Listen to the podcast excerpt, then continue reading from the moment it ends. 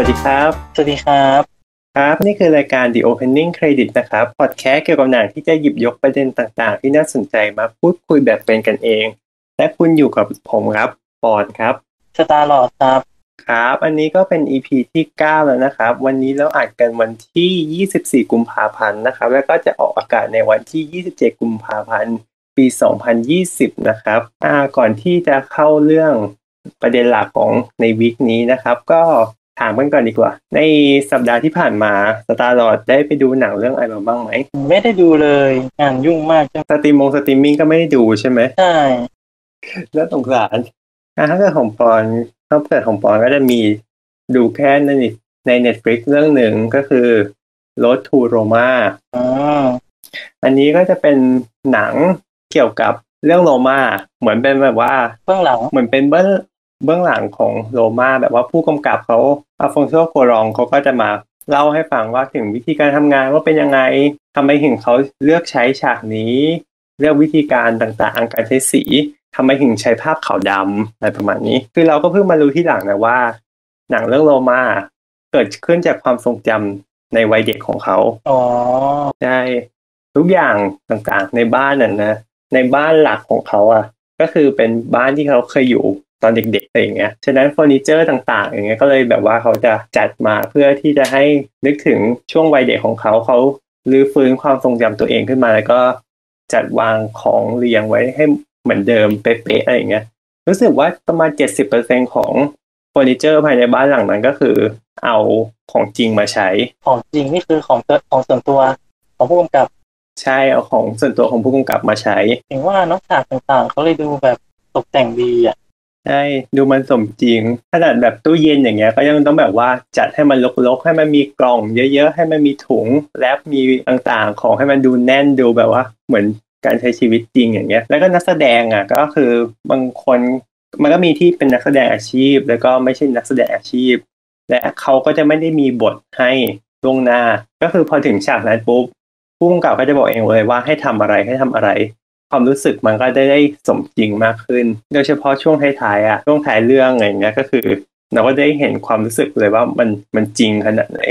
แต่จริงๆเขาเขียนบทไว้แล้วใช่ไหมเขียนบทคใช่ร่าวใช่ใช่ก็คือเหมือนรู้ไว้ของตัวเองอะไรอย่างเงี้ยแต่คือไม่ให้นักแสดงได้รู้ล่วงหน้าก่อนมากนั่นแหละลองไปหาดูได้ใน Netflix นะๆมันยาวประมาณกี่นาทีอะชั่วโมงกว่าอะก็ก็คือเป็นหนังอีกเรื่องหนึ่งเลย ทุกทีเบื้องหลังมันจะยาวไม่ไม่ค่อยนานเนาะใช่ใช่แต่อันนี้ก็ยาวนิดนึงเกือบสองชั่วโมงได้ ตัวหนังก็นานอยู่แล้วใช่ตัวหนังก็นานแต่นี้ก็มานานอีกมาดูกันบ้างดีกว่าว่าหนังวิกนี้มีอะไรเข้ากันบ้าง เริ่มที่เรื่องแรกนะครับ Little Miss Period นะครับ หรือชื่อภาษาไทยน้องเมนเพื่อนรักอ่าอันนี้ก็เป็นหนังญี่ปุ่นเนาะที่เกี่ยวกับเอ่อเรื่องผู้หญิงผู้หญิงนิดนึงเกี่ยวกับประจำเดือนอะไรอย่างนี้ อันนี้มันพูดถึงในเชิงไหนอะดัดแปลงจากการ์ตูนออนไลน์ชื่อดังช่วงปี 2017 เป็นหนังคนแสดงเล่าเรื่องราวของสามสาวซึ่งประกอบด้วยอาโอโกะบรรณาธิการสาวในสำนักพิมพ์ที่ต้องส่งต้นฉบับให้ทันก่อน deadline นิคารุนักเรียนผู้กำลังฝ่ามรสุมการเรียนสอบและริโฮะทำความสะอาดที่ผ่านตัวมาเป็นบล็อกเกอร์ และกำลังในช่วงอีทายหนุ่มโดยพวกเธอต้องรับมือเดือนที่มาอยู่ในรูปแบบของมัสคอตตัวตัวใหญ่ชื่อว่าเซริจังเกิดเป็นเรื่องราวสุดปวนฮา พอดดูแบบ ก็คือเป็นก็คือเป็นมัสคอตใช่คือเขาสมมติประจำเดือนให้เป็นตัวมัสคอตตัวสีชมพูปากใหญ่ๆมันบรรยายไม่ถูกอะลองเปิดลองเปิดดูรูปอะแล้วจะแบบนี่จะบรรยายยังไง มันเหมือนจะเป็นหนังผู้หญิงจ๋านะ แต่ว่าถ้ามันก็กลางๆเนาะถ้าผู้ชายไปดูก็คงไม่ได้รู้สึกใส่อะหรือว่าไม่ได้รู้สึกก็น่าจะเข้าใจได้เหมือนกันอันนี้ลองดูจากที่เขาต้องการจะสื่อ มันเป็นรูปหัวใจสีชมพูของเป็นรูปหัวใจ ใช่ เธอชอบแวะเวียนมาอยู่เป็นเพื่อนกับผู้หญิงทุกๆเดือน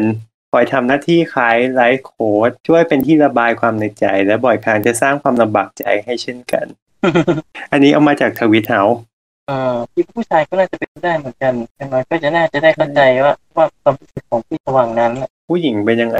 เพราะบางครั้งเรารู้สึกว่าเอ้ยทำไมต้องแบบทำไมต้องอย่างนั้นทำไมต้องทำไมถึงต้องปวดเยอะทำไมถึงต้องทำไมถึงอยากกินเยอะ วุ่นวายกับชีวิตเนาะก็แต่เออเคยเห็นไอเนี่ยเขามีงานวิจัยนี่บอกว่าการปวดประจำเดือนของผู้หญิงอะในบางรายอะคือรุนแรงความเจ็บปวดอะรุนแรงเท่ากับแบบว่า อาการช่วงแบบเส้นเลือดหัวใจอุดตันอะไรประมาณเนี้ยน่ากลัวเหมือนกันเนาะหัวใจล้มเหลวอะใช่คือหมายถึงว่าความเจ็บปวดระดับเท่ากันเลยอะอืมนั่นแหละก็ลองไปลองไปดูเผื่อจะเข้าใจผู้หญิงมากขึ้นใช่อ่าเรื่องต่อไป รูปแปลงที่สามอันนี้เป็นชื่อภาษาไทยแล้วกันนะรูปแปลงที่สามฉกมหาสมบัติไดอารี่ แปลงนี่เนาะมันจะเป็นการ์ตูนการ์ตูนหนังสือการ์ตูนก่อนดังมากๆ ได้มาสร้างเป็นหนังคนแสดงถ้าจะไม่ผิดในไทยก็มีน่ามาฉายก่อนมันจะเป็นหนังคนแสดงนี่แหละหรือเป็นอ๋อหรือเป็นคล้ายๆกับอนิเมะยาว อืมก็คือแล้วเป็นลักษณะแบบ the movieใช่ใช่ เหมือนจะมีมาเขาเรียกว่าเหมือนจะมีมา featuring กับโคนันด้วยนะ ตอนประมาณอ๋อสามสี่ปีก่อนอ๋อนะมันเคยที่เห็นตอนอยู่เข้าไทยอยู่มันเคยเห็นอยู่อ่าฮะซึ่งคราวนี้มาเป็นสามมิติแทนเรื่องย่อก็จะประมาณว่าจอมโจรลูแปงเนี่ยเอ่อร่วมมือกับหญิงสาวนามว่าเลติเซียประจนภัยข้ามทวีปเพื่อไขปริศนาไดอารี่ของเบสตอง ที่อาจมีความเกี่ยวข้องกับที่แท้จริงของลูแปง แต่ดูภาพก็สวยอยู่นะ คือเราไม่ได้เป็นแฟนของแฟรนไชส์นี้แล้วก็จะไม่รู้เรื่องเลย จริงๆไม่ค่อยได้ดูนะ แต่ว่าน่าสนใจญี่ปุ่นน่ะเขาจะไม่ค่อยได้ทำเป็น CG อะแต่มากเราก็จะรู้จักอืมพวกการ์ตูนที่เขาทำเป็นภาพภาพสองมิติพอเขามาทำเป็นสีเหมือนของฝรั่งเนี้ยเออมันอีกแบบหนึงอย่างตอนนั้นที่เคยมีอะไรนะแซนบายโดราเอมอนเนี่ยมันก็เป็นสามมิติแบบแบบของตะวันตกนะ แต่ว่าโทนสีอะการวาดรูปอย่างเงี้ย มันก็ยังญี่ปุ่นอยู่ยังเป็นลายเส้นญี่ปุ่นใช่ใช่ก็เลยน่าสนใจอยู่เหมือนกันก็ลองไปดูนะครับ เรื่องต่อไป The Closet ตู้นรกไม่ผุดไม่เกิด ไม่ได้ผูกไม่ได้เกิด อันนี้หนังผีเนาะหนังผีจากเกาหลีแต่หนังเกาหลีอะบ้านเราค่อนข้างชอบกันอยู่นะเนาะเคยมีหนังสิบกว่าปีที่แล้วเรื่องตู้ซ่อนผีอะที่คล้ายๆกันอะอ๋อ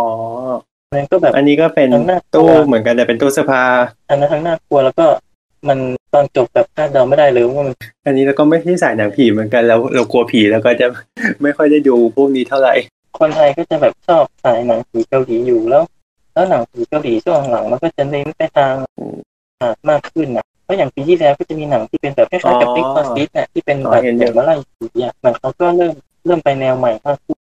มันก็เลยว่าเออเรื่องนี้ก็ยังน่าดูอยู่เหมือนกันอ่าเรื่องต่อไป The Call of the Wild The Call of the Wild ถ้าเราเคยเรียนกันนะ อ่าอาจารย์จะให้อ่านเป็นหนังสืออ่านนอกเวลา ถ้าใครจำได้อ๋อไม่เคยเป็นหนังสือมาก่อนถูกไหมถ้าเป็นนิวรรณกรรมเยาวชนน่ะ แล้วอาจารย์จะชอบให้เลือกกับอาจารย์ภาษาอังกฤษน่ะจะชอบให้เลือกอ่านประมาณเนี้ย Call of the Wild Pride and Prejudice หรือแบบ Oliver Twist เงี้ย แต่ตอนนั้นเลือกอ่าน Oliver Twist เพราะแบบชะตากรรมของน้องโอลิเวอร์แบบน่าสงสารเงี้ยอ่านแล้วจะเตือนใจอะไรเงี้ยอะถ้าเกิดเรื่องนี้ก็จะเป็นเรื่องคนกับหมาเนาะใช่ผจญภัย ว่าจะมาคนกับหมา หนังสือเรื่องนี้มันดัดแปลงเป็นหนังมาค่อนข้างหลายเวอร์ชันแล้วก็ตามแต่เวอร์ชันนี้ก็ยังมีความน่าดูอยู่ดี ตรงที่ว่าแฮร์ริสันฟอร์ดเราไม่ได้เห็นแกมาบนจอใหญ่สักพักละถ้าไม่นับ Star Wars นะ Star Wars ภาคล่าสุดแค่ฉากเดียวมันก็เลยไม่ค่อยได้น่าตื่นตาตื่นใจเท่าไหร่แต่อย่างเรื่องนี้คือแกมาแบบเล่นทั้งเรื่องเลยในรอบหลายปีน้องหมานี่เหมือนจะเป็นหมาเป็น motion capture ถูกไหมใช่ใช่เป็นหมาที่หมาเป็นหมา CG นะ แต่เราก็อยากรู้เหมือนกันนะว่าซีจีเดี๋ยวนี้มันจะทำให้เราแบบเชื่อว่าเป็นหมาขนาดไหน เพราะตอนที่อยู่ในตัวอย่างก็รู้สึกว่าเหมือนบางมุมก็เออคิดว่าหมาจริงอยู่นะ มันก็เป็นอะไรที่ท้าทายเหมือนกัน แล้วก็ใช่เรื่องนี้เป็นเรื่องแรกเลยของ 20th Century Studio เนี่ย ที่ใช้ชื่อ 20th Century Studio อะหลังจากที่ Fox ซื้อไปแล้วก็ไปเปลี่ยนชื่ออะตัดคำว่า Fox ออก เรื่องนี้ก็จะเป็นเรื่องแรกที่ใช้โลโก้ใหม่ใช้ชื่อใหม่อ่าเรื่องต่อไป เรื่องสุดท้าย Sonic the Hedgehog Sonic the Hedgehog เนี่ยมันจะเป็นตัวเม่นสีฟ้า เป็นตัวละครมาจากเกมอะตามตามท้องเรื่องของภาคนี้คือมันก็ออกมาเจอคนในโลกแห่งความแล้วก็จะมีเป็นนักวิทยาศาสตร์ ชื่อดร. Robotnik เนี่ยเขาเจอตัวนี้เขาบอกว่าเขาอยากได้เขาจะจับตัวมาทดลอง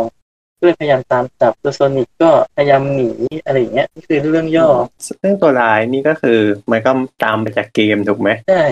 ตัวร้ายอะเป็นจิมแคร์รีซึ่งแกก็จะมาแนวแบบตลกตลกๆอะไรที่อยู่แล้วเนาะแกตลกบ้าบอบ้าบอนิดนึงใช่ฉายในอเมริกาไปได้ก็ประมาณอาทิตย์กว่าแล้ว กระแสดีมากเลยรายได้ก็ดีเหมือนกัน จริงๆอะตัวหนังอีกอะมันฉายอยู่เหมือนกันตรงที่ว่า ปีที่แล้วเขากะว่าจะฉายเดือนพฤศจิกาแล้วพอปล่อยตัวอย่างตัวแรกออกมาปุ๊บมีปัญหาตรงที่ว่า CG ตัวโซนิกอะมันแปลกประหลาดมากในเกม แล้วมันก็ดูแบบคือมันเอามัน เอาร่างคนมาใส่มากเกินไปอะคือคนดูแล้วรู้สึกแบบน่ากลัว คนเขาก็เลยด่าอันนี้เราเคยพูดไว้ในตอน EP สี่นะครับ เรื่องหนังหนังเรื่องนี้ที่เราคอย ถ้าเกิด แต่ถือว่านะที่สตูดิโอยังรับพิกเด็กออกไปปรับก็ยอมเสียเงินเพิ่มเสียเวลาเพิ่มประมาณห้าเดือนถ้าจะไม่ผิดงบซีจีประมาณห้าล้านมั้งที่เพิ่มขึ้นมาใหม่ แต่ตอนหน่วยแต่เป็นบาทหรือว่าดอลลาร์อ่าดอลลาร์เหรียญสหรัฐอืม แต่ณตอนที่อัดอัดกันอยู่อะทำรายได้ไปประมาณหนึ่งร้อยล้านเหรียญแล้ว ในสหรัฐถือว่ารวดเร็ว ซึ่งจะได้ชมกันในบ้านเราก็วันนี้ก็คือวันที่เราออกอากาศนั่นเองใช่ก็ก็เข้าลงแล้ว กระแสมันก็ดีมากเหมือนกัน เพราะว่าคะแนนรีวิวต่างๆ ก็ออกมาดี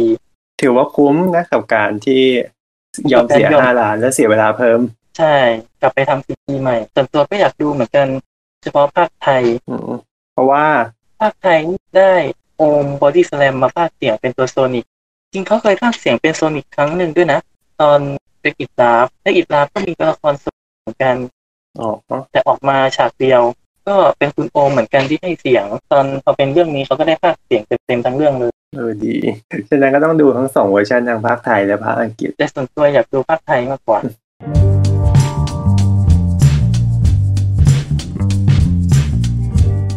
หลังจากที่เมื่อกี้เราพูดกันถึงเรื่องโซนิกนะครับ ในสัปดาห์นี้เราก็จะมาคุยกันถึงเรื่องหนังที่เอามาจากเกม เกมที่ถูกสร้างมากลายเป็นหนัง เกมมันคนละอย่างกับหนัง แต่ทำไมมันเชื่อมต่อกันได้มาอยู่ร่วมกันได้ และพัฒนาต่อยอดอย่างไร ไปในทางที่ดีหรือไม่ดีนะครับอะเล่าย้อนกลับมาที่โซนิกกันนิดนึง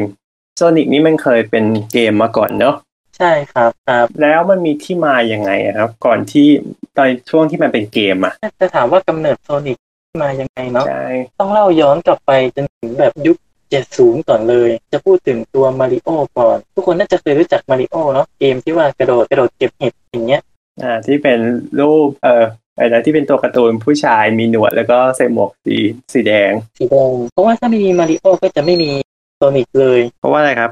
ก็คือเริ่มจากเริ่มจากยุค 970 ก่อนเลย ช่วงนั้นมันจะเป็นที่ เกมอะมันเริ่มสู่ทีวีอะมีคนเอาเกมอะไปเล่นในทีวีเนี้ยก็เป็นเครื่องเล่นเกมยุคแรกๆต่อมาเขาเลยเรียกเกมที่เล่นบนทีวีว่าวิดีโอเกมจริงบริษัท Nintendo เขาก็ก่อตั้งขึ้นมาก่อนแล้วเขาผลิตของเล่นเขายังไม่ได้เข้าสู่วงการวิดีโอเกม เนี่ยนะคือ ขอย้อนกลับไปนิดนึงตรงวิดีโอเกมที่บอกว่าเอามาเล่นบนทีวีนี่คือเป็นการที่ user มาดัดแปลงเองหรือว่าบริษัทเขาทำมาให้ ใช้กับทีวี ถ้าจำไม่ผิดมันตอนแรกมันจะเป็นเกมคล้ายๆกับเรดาร์ก่อนเรดาร์เรดาร์เรือก็คือมันจะเป็นหน้าจอคล้ายๆเรดาร์เรือ แล้วก็ควบคุมควบคุมตัวตัวปืนใหญ่เนาะแล้วก็ยิงเป้า อันนี้เกมแรกๆที่เป็นเกมบนหน้าจอทีวีแล้วต่อมาก็จะเป็น Pong ก็คือมีสองด้านเนาะด้านซ้ายกับด้านขวา แล้วก็จะมีกับไม้ปิงปองอะเลื่อนขึ้นเลื่อนลงอ๋อตอนนั้นมันจะเป็นที่มีแค่แถบไม้ปิงปองนะ เราต้องเอาพลาสแผ่นพลาสติกที่เป็น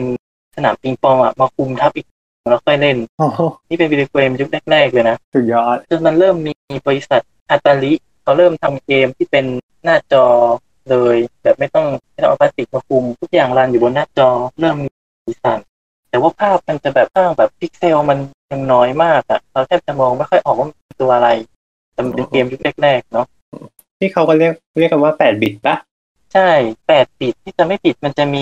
สีอยู่ได้ประมาณสองร้อยห้าสิบหกภาพมันก็เลยสีมันก็จะจำกัดหน่อย ตั้งแต่ยุคเจ็ดสิบมาจนถึงประมาณยุคแปดสิบก็มีเครื่องวิดีโอเกมมาประมาณหนึ่งแล้ว แต่ว่าประมาณปีหนึ่งเก้าแปดสามเนี่ย มันจะมีเกมของเครื่องเล่นอัตาลิที่คุณภาพต่ำลงต่ำลงเหมือนกับว่า คนเขาก็เริ่มแบบเริ่มเริ่มหันมาทำเกมกันแล้ว แต่ว่าไม่ได้คุมคุณภาพอะแต่รีบทำขึ้นมาเพื่อขายให้ทันให้มันมีให้มันมีขาย อืมแต่ไม่สนใจคุณภาพ แล้วที่ยิ่งตอกย้ำจุดตกต่ำมากๆ คือเกมที่มาจากหนังเรื่องอิตาประหลาดอีพีอะอ๋อคือตัวหนังมันอะเสียงเป็นหนังที่ได้รับเสียงชื่นชมมากใช่ไหมแต่พอเป็นเกมปุ๊บกลับตกต่ำมาก เพราะว่าเป็นทั้งห่วยแล้วก็คุณภาพต่ำแล้วก็เล่นไม่เข้าใจอะ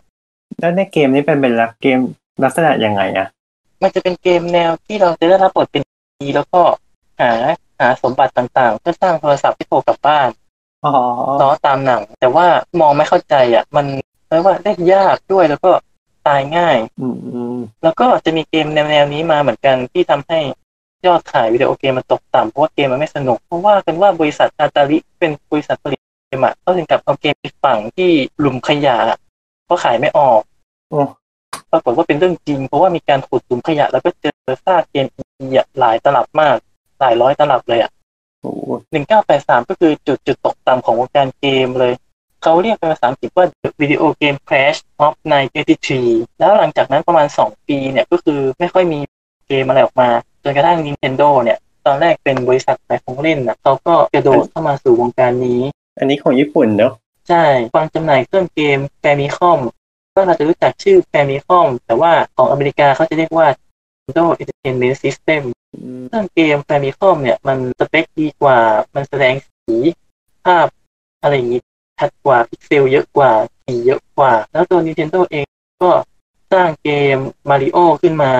ตัว Mario เนี่ย ก็ผจญภัยในดินแดนเขาเรียกว่า Mushroom Kingdom เพื่อไปช่วยเจ้าหญิงพีชที่ถูกเต่ายักษ์ชื่อคุป้าจับตัวไปแล้วเกมสมัยก่อนอะ แค่หน้าจอเดียวอะ มันก็แบบยิงกันก็ยิงกันหน้าเดียวอย่างเงี้ยแต่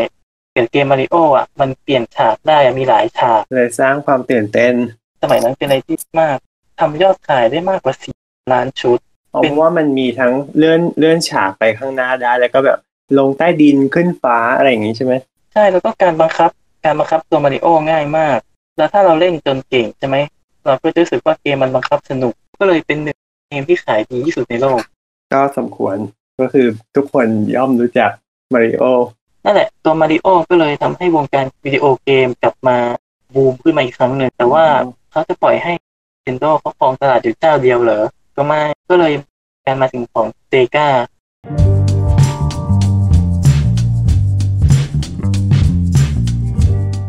เซกาก็จะเป็นบริษัทอาร์เคดเครื่องเกมตู้อะของญี่ปุ่น บริษัทเขาก่อตั้งมาตั้งแต่ประมาณยุคหกสิบแล้ว ญี่ปุ่นกับญี่ปุ่นแข่งกันเองแล้วทีนี้ ใช่บริษัทเกมส่วนใหญ่ก็มาจากญี่ปุ่นเขามีความคิดสร้างสรรค์ที่แบบค่อนข้างเก่งเซกาเนี่ยเขาก็ผลิตเครื่องเกมตู้ไปก่อนอยู่แล้ว พอเห็น Nintendo เขาทำใช่ไหมเขาก็อยากทำบ้างเขาก็คิดค้นเครื่องขึ้นมา จริง ๆ มันมีเครื่องเกมมาก่อนแล้วรุ่นหนึ่งประมาณประมาณพอๆกันกับเครื่องเกมฟามิคอม แต่ว่าไม่ได้ประสบความสำเร็จเท่าไหร่เอาเป็นว่ามาเจอเครื่องเครื่องรุ่นต่อไปนี่แหละที่ที่พอจะสู้กับ Nintendo ได้ก็คือ Genesis บ้านเราอะจะคุ้นชื่อว่า Mega Drive เพราะว่าเขาขายโซนยุโรปกับโซนอื่น ที่ไม่ใช่โซนญี่ปุ่นว่า Mega Drive เขาจะขายอเมริกาด้วยที่ Genesis แล้วตอนนั้นเนี่ยเครื่อง Genesis เนี่ยมันจะมาพร้อมกับระบบ 16 ซึ่งตอนนั้นเครื่อง Famicom มันจะยัง 8 บิต 16 บิตก็คือจะรองรับสีสันได้มากกว่า ตัวดนตรีเพลงก็จะละเอียดกว่า เขาก็เลยออกแคมเปญและ Nintendo อย่างสนุกมากว่า Genesis does what Nintendo มันเล่นคำ Nintendo อะจะเปลี่ยนเป็น Nintendo ก็คือ Genesis ทำได้แต่ Nintendo ทำไม่ได้อย่างเงี้ย คือวงการโฆษณาในอเมริกาช่วงนั้นมันติดกัดกันนะแล้ว Genesis เนี่ยก็แข่งกับ Nintendo ในยุค 90 ได้แบบสูสีกันมาก แต่พอปี 1990 เนี่ย Nintendo ก็เปิดเครื่องเล่นเกมมาตาม เป็นเครื่องเล่นเกมชื่อ Super Famicom ถ้าเป็นชื่ออังกฤษก็จะเป็น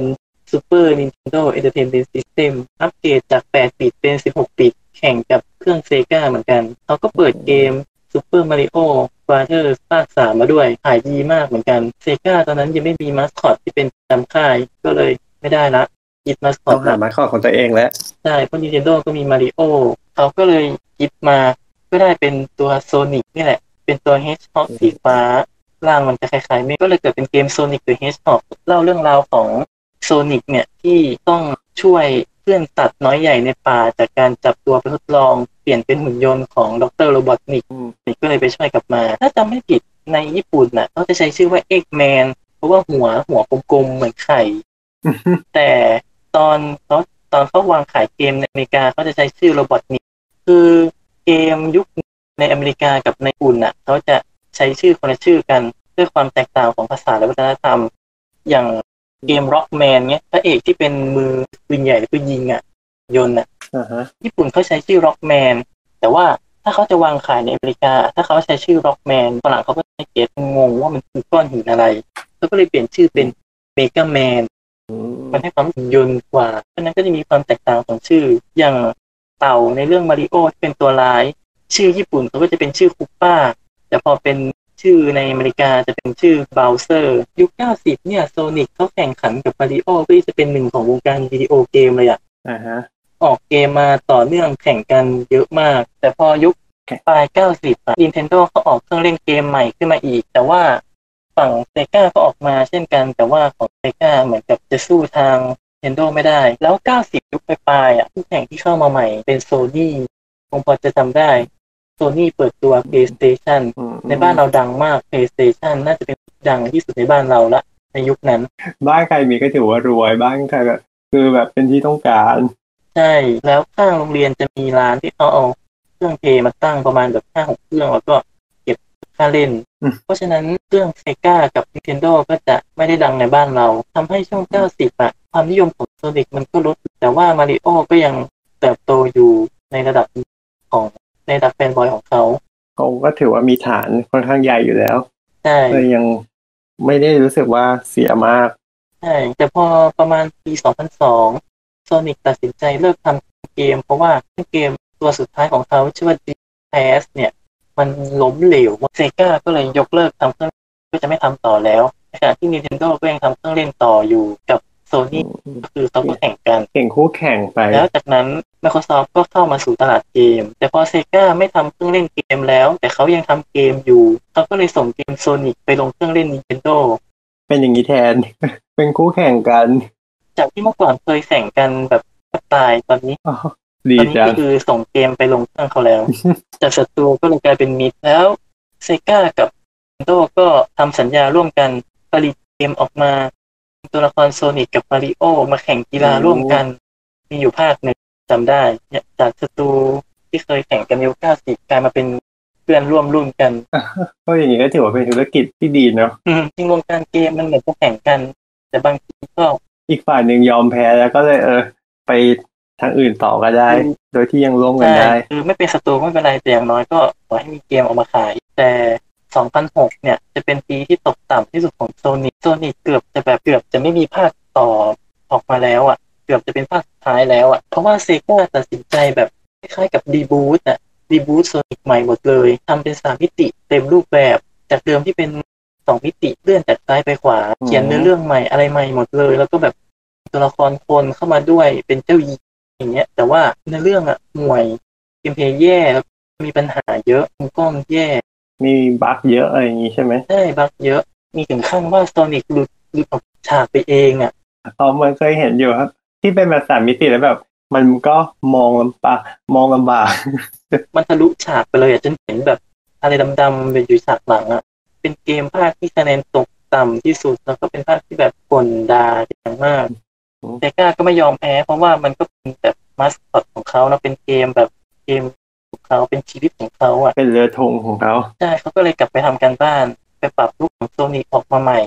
ก็คือหลังจาก 2006 เขาก็ยัง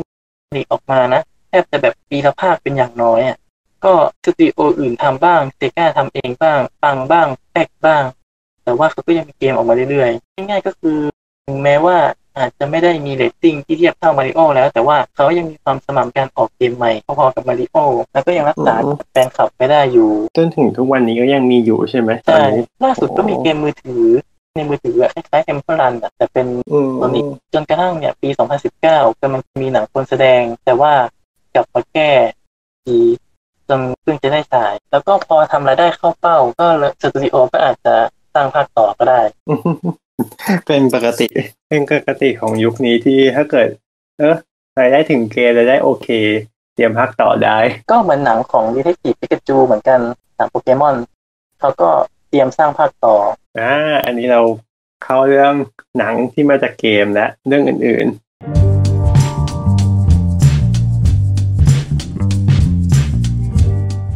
คือหมายถึงว่าตัว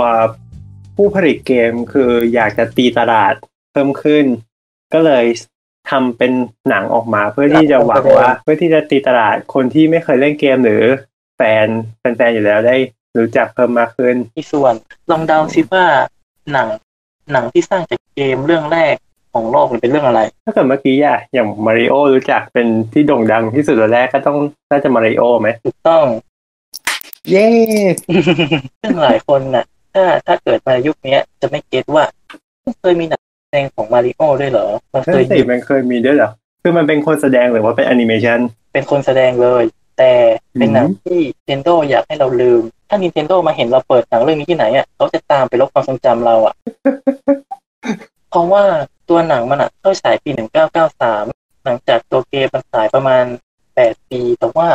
เปลี่ยนในเรื่องหมดเลยอะมันเหมือนกับว่าเอาไม่อันนี้ไม่เคยดูนะ แต่ว่าเคย เคยดูที่เป็นรีวิวของฝรั่งอะประมาณว่ามาริโอกับลูกี้เป็นพี่น้องแล้วก็มาแข่งเกมกับเด็กอะมันเป็นหนังแบบหนังเด็กที่แบบเป็นอย่างอ่อนเป็นอย่างอ่อนมากเขาก็รีวิวเป็นแบบว่าเป็นหนังที่ในเรื่องห่วยมาก ไม่มีความแบบเหมือนเกมหรือเหมือนอะไรเลยแค่เอาตัวละครมาผู้ยี่ผู้ยำอะไรอย่างเงี้ยเขาว่ากันว่าจากความล้มเหลวของคือเอนโดเขากล้าไม่กล้าสิไม่ยอมให้ใครเอาเกมไปสร้างเลย คือเข็ดหลาบแล้ว เข็ดหลาบมาก แต่ก็ได้ไม่นานประมาณ25ปี ก็ก็จะนานมีอหนัยู่งนะ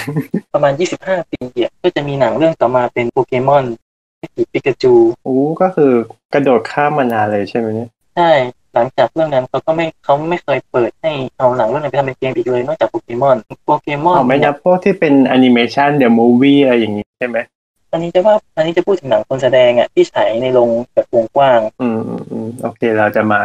เน้นกันที่ หนังที่เป็นเวอร์ชัน live action อะไรประมาณนี้ จริงๆอะหนังโปเกมอนอะ ตอนคนดูอาจจะไม่รู้ว่าทำไมมันมันสร้าง setting ให้ปิกาจูพูดได้ใช่ไหมเคยสงสัยใช่ไหมว่าทำไมเขาถึงให้ใช่ปิกาจูใช่พูดได้ ทั้งทางๆที่แนวเราดูในการ์ตูนอะใช่ใช่ปิกาจูก็พูดแค่ปิกาปิกาใช่พูดอยู่แค่ไม่กี่ประโยค จริง ๆ แล้วอะ Pokémon Detective Pikachu ก็สร้างจากเกม แต่เป็นไม่ใช่เกมโปเกมอนภาคหลัก แต่เป็นภาค spin-off เกมชื่อนี้เหมือนกันอะอ๋อ ก็คือ character ของเกมก็คือพระเอกก็จะสืบคดีร่วมกับปิกาจูที่ใส่หมวกนักสืบก็พูดได้ ตัวเกมวางจำหน่ายประมาณปี 2016 แต่พอมีกระแสว่าเขาสร้างหนังเนี้ย Nintendo ก็เลยแปลเกมเป็นภาษาอังกฤษวางจำหน่ายในอเมริกาปี 2018 เพราะฉะนั้นมันสร้างมาจากเกมที่เป็นสปินออฟไม่ได้สร้างจากภาคหลักแต่เราถ้าเกิดสมมติได้ดูแล้วก็จะได้รู้สาเหตุว่าทำไมมันพูดได้ แต่เอาจริงกระแสของหนังก็ออกมาค่อนข้างดีรายได้ก็ไม่แย่ได้ประมาณ 400 ล้านเหรียญสหรัฐอืม ดีดีนะ ภาพก็สวยก็สนุกถ้าเกิดแบบว่าคนที่แบบว่า อาจจะเคยแค่เห็นผ่านๆแบบว่าพวกปิกาจูหรือว่าแบบโปเกมอนอย่างเงี้ยเราก็สามารถสนุกกับมันได้ ดีไซน์โปเกมอนน่ะ เวลาพอมันเป็นหนังใช่ไหมเขาก็ทำให้มันมีขนน่ะ แต่ส่วนตัวชอบนะ มันมีขนมันก็ดูแบบปุยดี มันก็ดูสแต่วยมันนะนานาจิตตังอะใช่บางคนเขาไม่ชอบโปเกมอนที่มีขนแบบสมจริงอะไรอย่างเงี้ยของมันสมจริงเกินใช่เดี๋ยวเหมือนโซนิก อันเวอร์ชันก่อนใช่ที่ก่อนแกมันนานาจิตตัง แต่พูดถึงแต่พูดถึงโปเกมอนเขายังออกแบบมาการทำกันบ้านมาดียังมีความน่ารักนะมันยังมีลักษณะที่แบบว่า ยังมีคงไว้ซึ่งความเป็นการ์ตูนอยู่ ใช่ มันไม่ได้มันไม่ได้หน้าหยุยๆอะมันไม่ได้ทำให้ดูสมจริงเกินไปทำให้ยังดูว่าเออนี่คือเป็นการ์ตูนนะแต่มีความสมจริงขึ้นมานิดนึงใช่ เหมือนให้อยู่ในโลกจริงขึ้นมานิดนึง ใช่ แต่พูดถึงเนาะ setting โปเกมอนน่ะมันสร้างออกมาเป็นหนังได้อีกหลายแบบมาก คือ เราก็อยากให้จักรวาลโปเกมอนมันมีหนังเยอะๆที่มันไม่ได้ผูกขาดอยู่แค่ตัวปิกาจูพูดได้ใช่หรือว่าแค่แบบตัวหลักปิกาจูใช่อะไรอย่างนี้ แต่ถ้าเขามาเปิดจักรวาลก็ก็ถือว่ายอมรับได้ แต่อยากให้เป็นอื่นด้วย มีหนังจากเกมเรื่องอื่นบ้างไหมที่เคยดูถ้าแต่ที่เคยดูก็ Warcraft ที่ 2016 เนอะอืม Warcraft จริง ๆ แล้ว Warcraft เป็นเกมเก่าอยู่นะ เกมภาคแรกอะ ขายปีหนึ่งเก้าเก้าแล้วก็ออกมาเรื่อยๆเรื่อยๆเรื่อยๆจะดังในบ้านเรามากๆก็คือภาคสามอ๋อมันจะมีอีกช่วงหนึ่งบูมขึ้นมา แล้วใน Warcraft ภาคสามเนี่ย มันมีคนทำ map map หนึ่งขึ้นมา คือมันเป็นเกมที่ให้คนสร้าง map ได้ไง ชื่อว่า Defense of the Ancients แล้วคือด้วยความที่เป็น map ที่มันค่อนข้าง basic อะแต่ว่า มันเล่นกันได้แบบหลายแบบหลายทางมาก หลายกลยุทธ์หลายแบบ คนเขาก็เลยเล่น map นี้กันมาเรื่อยๆเรื่อยๆจนเขาเรียกย่อๆเป็นว่า Dota Dota ก็ดังในบ้านเรามาก บางคนเขาจะเรียกว่า .a บางคนก็เรียก Dota ก็ไม่มีใครผิดอะ มันเป็นคำย่ออ๋อเดี๋ยวนะครับมันอันนี้คือที่เขาเรียกกันว่าเกม .a ปะใช่หรือว่าไม่ใช่ใช่แล้ว อันนี้เหรอมัอันเป็นี้เองเหรอ มันเป็นแมปเสริมของภาคสามอ๋อเพิ่งรู้แล้วเนี่ยว่าที่เล่น .a .a กันก็คือ Warcraft นี่เอง ใช่ เป็นมันเป็นเนื้อเรื่องเสริมของภาคสามแต่ตัวหนังอะ มันจากเนื้อเรื่องของภาคแรกมา ซึ่งมันก็จะเป็นสงครามระหว่างมนุษย์กับออฟมันยังไม่ได้มีเผ่าพันธุ์เยอะ ซึ่งถ้าพูดถึงตัววอลคาภาคเนี้ยดูแล้วเหมือนกันก็รู้สึกว่าสนุกสนุกใช้ได้เลย ก็ภาพก็สวยดีนะ ชอบการออกแบบออฟ ที่มันแล้วไม่ก็มีเวทมงเวทมนต์ด้วยใช่มันเป็นจินตนาการของเราเนาะแบบเราชอบดูอะไรที่มันเป็นสายเวทแล้วก็ชอบแบบทำท่าไล่เวทตามใช่ใช่สนุกสนุกตรงนี้แหละอย่างตอนอะไรนะ The Lord of the Ring อะอย่างเพื่อนที่เคยดูนะเขาไม่ได้แย่งเป็นแกนดับหรือเป็นซาลูแมนเลยนะเขาแย่งกันเป็นอาเวนอะ ที่เป็นเอลอะ เพื่อนแย่งกันเป็นอาเวนเพราะอะไรเพราะสวย สวย อย่างวอลคราฟก็ค่อนข้างสนุกนะ แต่ว่า รายได้มันไม่เข้าเป้า อะ เพราะว่าเสียดายเพราะว่าแล้วในเรื่องจริงก็ค่อนข้างเชยหน่อยด้วยซ้ำแต่คือถ้าดูเอาสนุกมันก็ได้นะ แต่มันก็ยังน่าเสียดายอยู่ดี พอได้ผู้กำกับก็ค่อนข้างมีเครดิตเหมือนกันอย่างดันแคนโจนส์เขาก็กำกับหนังหลายเรื่องหนังเช่นเรื่องอะไรบ้างอะอ่า Moon Moon ที่เป็นภารกิจบนดวงจันทร์ เรื่องอ๋อมิวมิวที่ว่าพระเอกพระเอกเขาเป็นใบ้อะในเน็ตหนัง Netflix เนี่ยอ๋อฮะประมาณนี้แล้วก็เสียดายอีกอย่างหนึ่งคือ การออกแบบสถาปัตยกรรมในเรื่อง Warcraft ถือว่าสวยใช้ได้เลย จริงๆ เคยทวิตไว้ในเครดิตปิดด้วย เดี๋ยวจะเอามาแปะลิงก์ไว้ให้เพื่ออยากอ่านกันสลับปัดที่พวกประมาณไหนอะพวกการออกแบบ อืมตัวตึกอะ มันจะมีอยู่ที่มันเหมือนเป็นอารามอะไรอย่างเงี้ย คือมันจะใช้สถาปัตยกรรมแบบว่า เอ่อ โกธิกผสมโรแมนติกอะไรอย่างเงี้ย หรือว่าเป็นโกธิกผสมเรเนซองส์อย่างเงี้ย ก็ว่าเนาะ เราถือว่าเขาออกแบบฉากมันไม่สวยเหมือนกัน ใช่ใช่ บางอย่างคือ อะถ้าเกิดสมมติเป็นแบบว่าโกธิกอย่างเงี้ย ถ้าเกิดเราเคยเห็นอาคารโกธิกที่เป็นโบสถ์อย่างงี้ใช่ไหมก็คือจะมีเสาค้ำยันเล่งข้าง นั่นแหละ ก็คืออันนี้เขาดันเอามาใช้เป็นตัวเสริมแทนแล้วก็แบบว่าขึ้นอาคารในลักษณะของหอเอ็นปีซ่าอะไรอย่างเงี้ยแล้วก็เอาคานมาค้ำยัน ซึ่งถ้าเกิดเป็นสถาปัตยกรรมในโลกเราอย่างเงี้ยก็คือ มันจะสิ่งนั้นจะไม่เกิดขึ้นไงเพราะมันเป็นแบบสองยุคมารวมกัน แล้วมันไม่ได้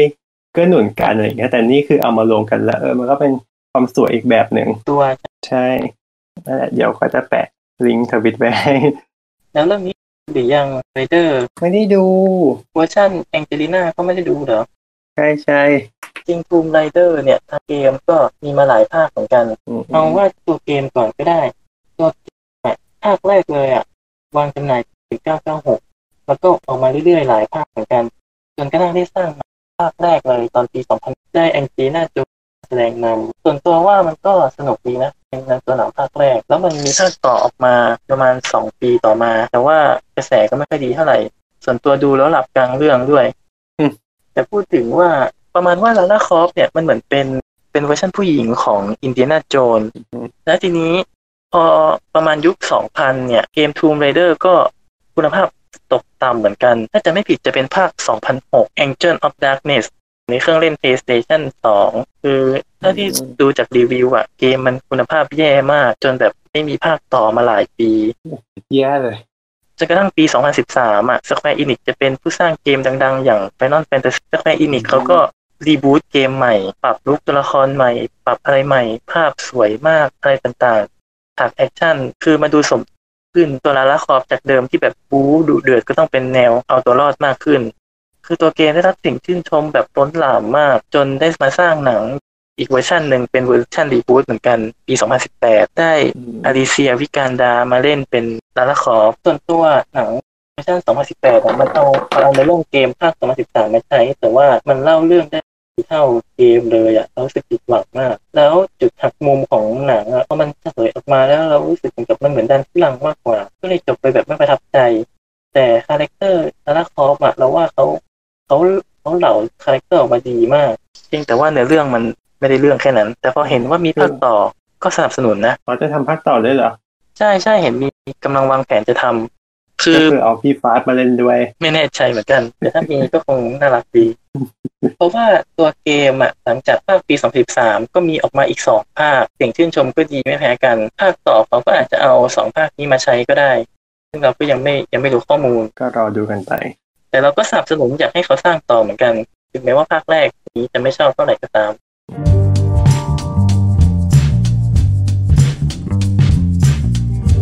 ถ้าพูดถึงหนังจากที่ดังในบ้านเรามาก ๆ ก็จะต้องดีวะ ทุกคนต้องเคยดูมาแล้วอะโดยเฉพาะภาคไทย ใช่ไหมใช่ฉันชื่ออาริส เคยทำงานให้กับบริษัทอเมราคอร์ปอเรชันในห้องทดลอง รับที่มีการพัฒนาอาวุธไวรัสรูปแบบใหม่ แต่ทุกคนตายแล้วไม่ตายรับ เนี่ย ทุกคนต้องท่องได้อะนี่คือทุกถ้าใครท่องไม่ได้คือไม่ได้เลยอะแต่ไม่ได้อะ ทุกคนต้องท่องได้ ทุกคนต้องเคยผ่านประโยคนี้มาแล้ว คือถึงแม้ว่าภาคหลังๆอะ มันจะแบบมันจะเริ่มออกทะเลก็ช่างเถอะแต่ภาคแรกๆอะมันคือความมันคือการปลุกวิญญาณความแบบความอลิสในตัวเราอะอือฮึออกมา ตัวเกมภาคแรกเนี่ย สร้างโดย Capcom Capcom นี่ก็จะเป็นคนสร้างเกม Rockman ที่เคยพูดถึงไปตะกี้อ่าอะ Capcom ก็สร้างเกม Resident Evil ด้วย ภาคแรกลงเครื่องเล่น PlayStation ในปี 1997อืมซึ่งมันก็ประสบความสำเร็จเนาะจนได้สร้างหนังภาคแรกก็ปี 2002นำแสดงโดยปินลัโจโววิชภาคแรกในหนังก็ค่อนข้างมีองค์ประกอบจากในเกมมาพอสมควรสนุกเลยนะถือว่าคือคือเป็นภาพจำของจักรวาลนี้ของคนแสดงคือใช่ก็คือนางเอกใส่เสื้อแดงก็ถือปืนกลใช่แล้วก็กระโดดเตะหมาเพ ราะอย่างหมาหมาที่เป็นหมาติดเชื้อก็มีในเกมเหมือนกัน แล้วมันจะเป็นฉากที่ตัวละครเดินอยู่บนโถงในคฤหาสน์อยู่ดีๆ แล้วหมามันก็กระโจนผ่านหน้าต่างออกมา คนที่เล่นเกมภาคแรกทุกคนต้องตกใจฉากนี้อะซึ่งในหนังก็ถ่ายทอดออกมาในรูปแบบหนึ่งแต่ว่าก็ยังสนุกแต่แค่ว่าภาคหลังๆ มันก็เริ่มจะออกไปทาง action มากขึ้นไปไกลแล้วไปไกลมันจะไม่เหมือนในเกม เพราะตอนนี้ในเกมอะมีภาคหลักมาเจ็ดภาคแล้ว แล้วก็มีภาคเสริมภาคแยกอีก เยอะเหมือนกันอืมแล้วก็มีตัวละครต่างๆ เยอะแยะแต่ในหนังเขาก็เอามาไม่กี่ตัว แล้วก็เอามาแล้วก็มาฆ่าให้ตายจบ แล้วก็ดันแค่ตัวอลิสไปเรื่อยๆเพราะอะไรเพราะนางเอกเป็นเมียผู้กำกับไงอ๋อแบบนี้นี่เองก็เลยต้องต้องทำหนังไปเรื่อยๆแล้วก็ ดันตัวเองดันดันเมียเอกไปเรื่อยๆตัวเองไปเรื่อยห้ามตายนะๆไม่ใช่ห้ามตายคือต้องเทพเออต้องเทพแล้วจะบอกว่าผู้กำกับตัวเนี้ย พอ W.S. Anderson น่ะเขาเขาไม่ได้สร้างแค่ Resident Evil นะเขาสร้างหนังจากเกมเรื่องอื่นด้วย Mortal Kombat อันนี้ไม่รู้จักแล้ว Mortal Kombat จริงๆอะเป็นเกมภาคแรกนะเป็นเกม 1992อืมเป็นเกมต่อสู้คล้ายๆ Street Fighter อะแต่ว่ามันมีจุดขายตรงที่ว่าตัวละครอะ มันสูญเลือดเลยอะเขาเลยใช้คำว่า Mortal ไงที่แปลว่าถึงตายอืมคือสู้กันถึงตายเลยอะอ่าเลือดไหลอะไรไหล แล้วสมัยนั้นนะวิดีโอเกมยังไม่มีเลือด แล้วเกมเนี้ยเป็นเกมแรกๆอะที่มี แล้วพอมันมีเลือดในวิดีโอเกมใช่ไหมผู้ปกครองเขาก็แบบมาร้องเรียนว่าเฮ้ยเกมมันรุนแรงนะมันมีมันมีเลือดแล้วแบบอ๋อตอนนั้นตอนนั้นยังไม่มีการจัดเลทใช่ไหมใช่ตัวละครมันสู้กันแบบเลือดไหลแล้วแบบมันมันดึงกระดูกสันหลังออกมาเนี้ยคือฉากโอ้ครับโหฉากฆ่ากันโหดตายมันโหดไงแบบเอามีดแทงอะไรแทงมีเลือดมีความรุนแรง ผู้ปกครองก็ไปร้องเรียนกับหน่วยงานหน่วยงานรัฐในอเมริกานะทำไมถึงทำไมตอนนั้นเขาสามารถคิดพล็อดเกมอย่างนี้ได้ ก็ความคิดสร้างสรรค์แหล้วเนาะโหดเออแต่โหดไงแต่ก็นะก็เหมือนทุกๆประเทศนะคือ กฎหมายมันต้องมาตามหลังอยู่แล้วใช่ตอนนั้นยังไม่มีการจัดเลทเพราะฉะนั้น แล้วมันก็จะมีเกมในแนวมีสองสามเกมเหมือนกันที่แบบมีความรุนแรงหรือแบบเนื้อหาเกินเกินเด็กอะ ทำให้หน่วยงานในอเมริกาก็เลยมารวมตัวกันแล้วจัดเลทเกม แล้วก็เกมในเครื่องเล่นอย่างของ Nintendo เงี้ยเขาก็มีเซ็นเซอร์ ถ้าจะไม่ผิดเกม Mortal Kombat เนี่ย เป็นเกมของเครื่องเล่น Genesis ก่อนของ Sega ซึ่งตอนนั้นอะ Sega เขาไม่ได้เขาไม่ได้มีการเซ็นเซอร์เกม เพราะฉะนั้นคือเขาก็จะลงเกม แบบมีเลือดมีอะไรอย่างนี้ก็ได้ แต่พอเขา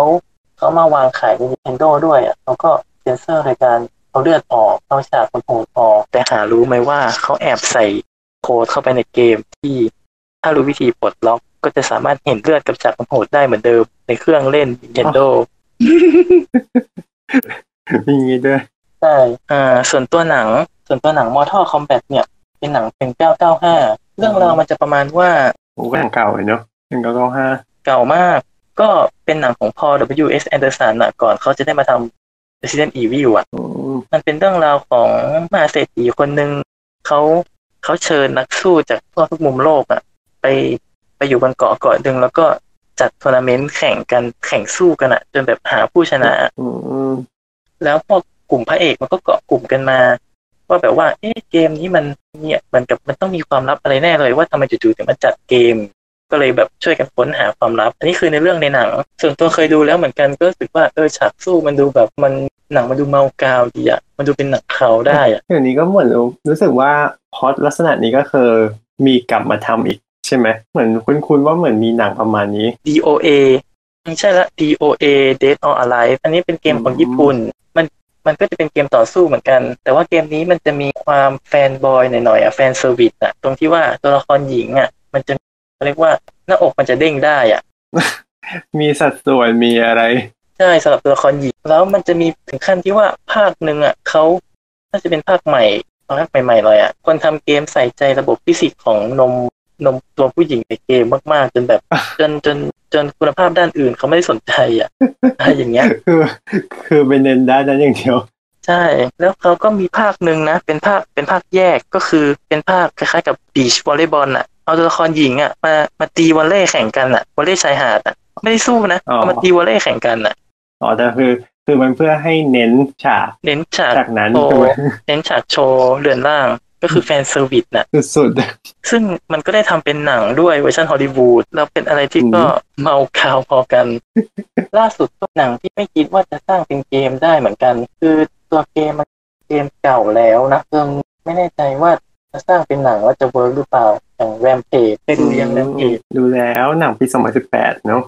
ให้แสดงนำ The Rock ถูกไหมตัวเกมมันเป็นเกมแบบคล้ายกับสัตว์ประหลาดนะคองอะทำลายตึกอะก็คือต่อยตึกไปเรื่อย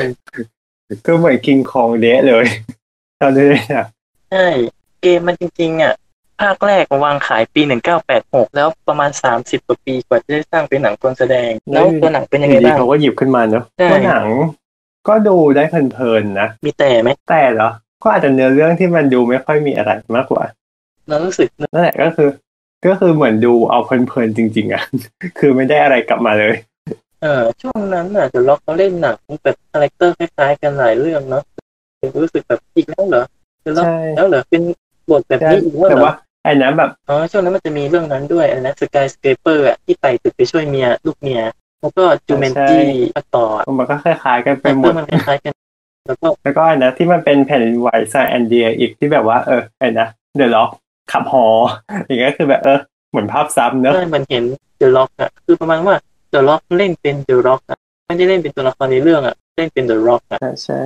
แค่รู้สึกว่าแล้วเหรอ แล้วก็ไอ้นี่เบอร์ไอ้นะ พวกแฟรนไชายฟาดอีกแต่แฟนชายฟาที่โอเคอยู่ก็ยังเป็น character ได้อือหือแต่ที่เหลือก็คือเล่น The Rock เล่นเป็น The Rock ใช่เรื่องนี้ที่เคยดูอยู่ Max Payne อันนี้เป็นเกี่ยวกับอะไรอะ Max Payne เวอร์ชันหนังเนี่ย Mark Wahlberg เขาแสดงเป็นไอชื่อ Max Payne เนี่ยแหละมันอะ ปี2000มันจะทำเป็นคล้ายๆกับธีม noir ผสมกับ comic book น่ะ มันเล่ามันเล่าเรื่องราวเหมือนเหมือนเป็นหนังสือการ์ตูน คล้ายๆ Watchmen อะไรอย่างเงี้ยเล่าเรื่องราวของแม็กเขาก็มีลูกมีเมียเขาไปทำงานแล้วกลับมาที่บ้านในวันหนึ่ง เพราะว่าเมียลูกเขาถูกฆ่าตายถูกยิงตายแบบทรมานมากเขาก็เลยออกล้างแค้นเทคเคนเลยไปเลยเหมือนเทคเคนเลยคอะล้ายๆแต่เทคเก้นคือแค่จับตัวไป แต่แม็กซ์เพนคือยิงเลยอะยิงทาง กลางบ้านเลยอะลูกก็คือนอนอยู่บนเตียงก็คือโดนยิงตรงนั้นอะพระเอกก็เลยแบบโอ้ออกออกตามล้างแค้นอันนี้น่าสลดแหละคือตัวเกมได้รับเสียงชื่นชมมาก เพราะว่าด้วยการเล่าเรื่องมันแบบ dark มากจิตมากเคยเล่นอยู่ตอนกลางๆของเรื่องก็จะเริ่มเหมือนพระเอกก็เริ่มเห็นภาพหลอนฉาก action ก็จะเด่นมากตรงที่ว่าพระเอกมันจะแบบตอนยิงจะ slow motion ได้ เขาเรียกว่า bullet time คล้ายๆเดอะที่ตอนตอนตัวร้ายมันพ ระเอกแล้วพระเอกมันก็อ๋อก้มหลบกระสุนแต่มันเป็นภาพช้าเกม Maxมันก็เอาประมาณภาพประมาณนี้มาใช้เป็นจุดเด่นของเกมเลย แต่ในหนังอะมันก็เล่าเรื่องแบบเรียบๆอะมันมันไม่ได้เล่าเรื่องแบบสไตล์อะมันก็เล่าเรียบๆเรื่อยๆน่าเบื่อในหนังหนังติดต่อของมาร์ควอลเบิร์กค่อนข้างโอเคนะ แต่แค่การเล่าเรื่องมันจืดมาก อีกที่น่าเสียดายเหมือนกันก็คือดูดูเนี่ยเป็นเป็นเกมอืมของคนที่หนึ่งหนังปี2005เนอะ หนัง Doom ปี 2005ใช่แต่ว่าสร้างจากเกมปี 1993 Doom นี่เป็นเกมแรกๆเลยมั้งที่เป็นแบบมุมมองสายตาของเราอะอ๋อ ก็คือเป็นใช่มุมมองแบบเราบุคจะคมอลงที่หผ่านึ่นงตาของพระเอกเลย เป็นเกมแรกๆที่ทำแบบอืนี้มมันเป็นเกมที่จะเปลี่ยนประวัติศาสตร์ของวงการเกมอยู่เหมือนกันอืมแต่สมัยนั้นก็ยังคือเป็นเกมที่แบบว่าใช้ เอ่อเขาเรียกว่าอะไรอะจอยสติ๊กเหรอเอ่อใช่ใช้ joy แล้วก็ใช้คีย์บอร์ดคอมพิวเตอร์ด้วยอ๋อแต่มันก็เพิ่ม เพิ่มมุมมองสามารถบัแบงบคับใหม่ได้แบบเดินหน้าถอยหลัง คือมุมมองเหมือนเป็นภาพสามมิติเกมแรกสมัยนั้นก็ถึงคงถือว่าเรียกว่านี่คือๆสมจริงแล้วก็เนอะกราฟิกแบบมันโหดมากเพราะว่ามีเลือดสาดแล้วก็การออกแบบเอเลี่ยนคือน่ากลัวมาก อาวุธ ก็อาวุธออกแบบที่มันเป็นที่สะใจมากสนุกมากอือฮึแต่พอสร้างเป็นหนัง ก็เดอะล็อกก็แสดงเหมือนกันนอกจากเดอะล็อกก็จะมีโรสมุนไพรเขาก็เป็นนางเอกด้วย แต่ตอนนั้นเรายังไม่รู้จักเนาะเราก็รู้สึกว่าอีตัวนี้มันใครเนื้อเรื่องก็จะแตกต่างไปจากเกมเหมือนกัน แต่ที่น่าผิดหวังคือหนังมันไม่ได้เล่าผ่านมุมมองบุคคลมันก็เล่าแบบแบบภาพยนตร์ทั่วไปธรรมดาเลยอ๋อเสียดายมันเลยกลิ่นอายของใช่มันเกมก็เลยจืหายดไปด้วยแล้วก็จู่ๆหนังก็เปลี่ยนตัวเอกกลางเรื่องเฉยๆเลยจากเดอะล็อก เปลี่ยนไปโฟกัสการเล่าเรื่องที่คาวเออร์แบนสรุปว่าจริง ๆ แล้วพระเอกของหนังคือคาวเออร์แบนเดอะล็อกแต่ตอนโปรโมทตอนโปรโมทโปรเอโมอทเอาขายเดี๋ยวเดอะเราล็อกมาขายเพราะตอนนั้นก่อนกำลังเนี่ดัยงก็เลยค่อนข้างงง แต่ตอนท้ายของหนังมันจะมีฉากมองบุคคลที่หนึ่งเหมือนกันประมาณห้านาทีเหมันทำมาเซอร์วิสแฟนอะแต่ใส่มาไม่ค่อยได้จังหวะเท่าไหร่ใส่มาแค่ให้มันใส่มาสักหน่อยหนึ่งมันก็เลยเป็นหนังที่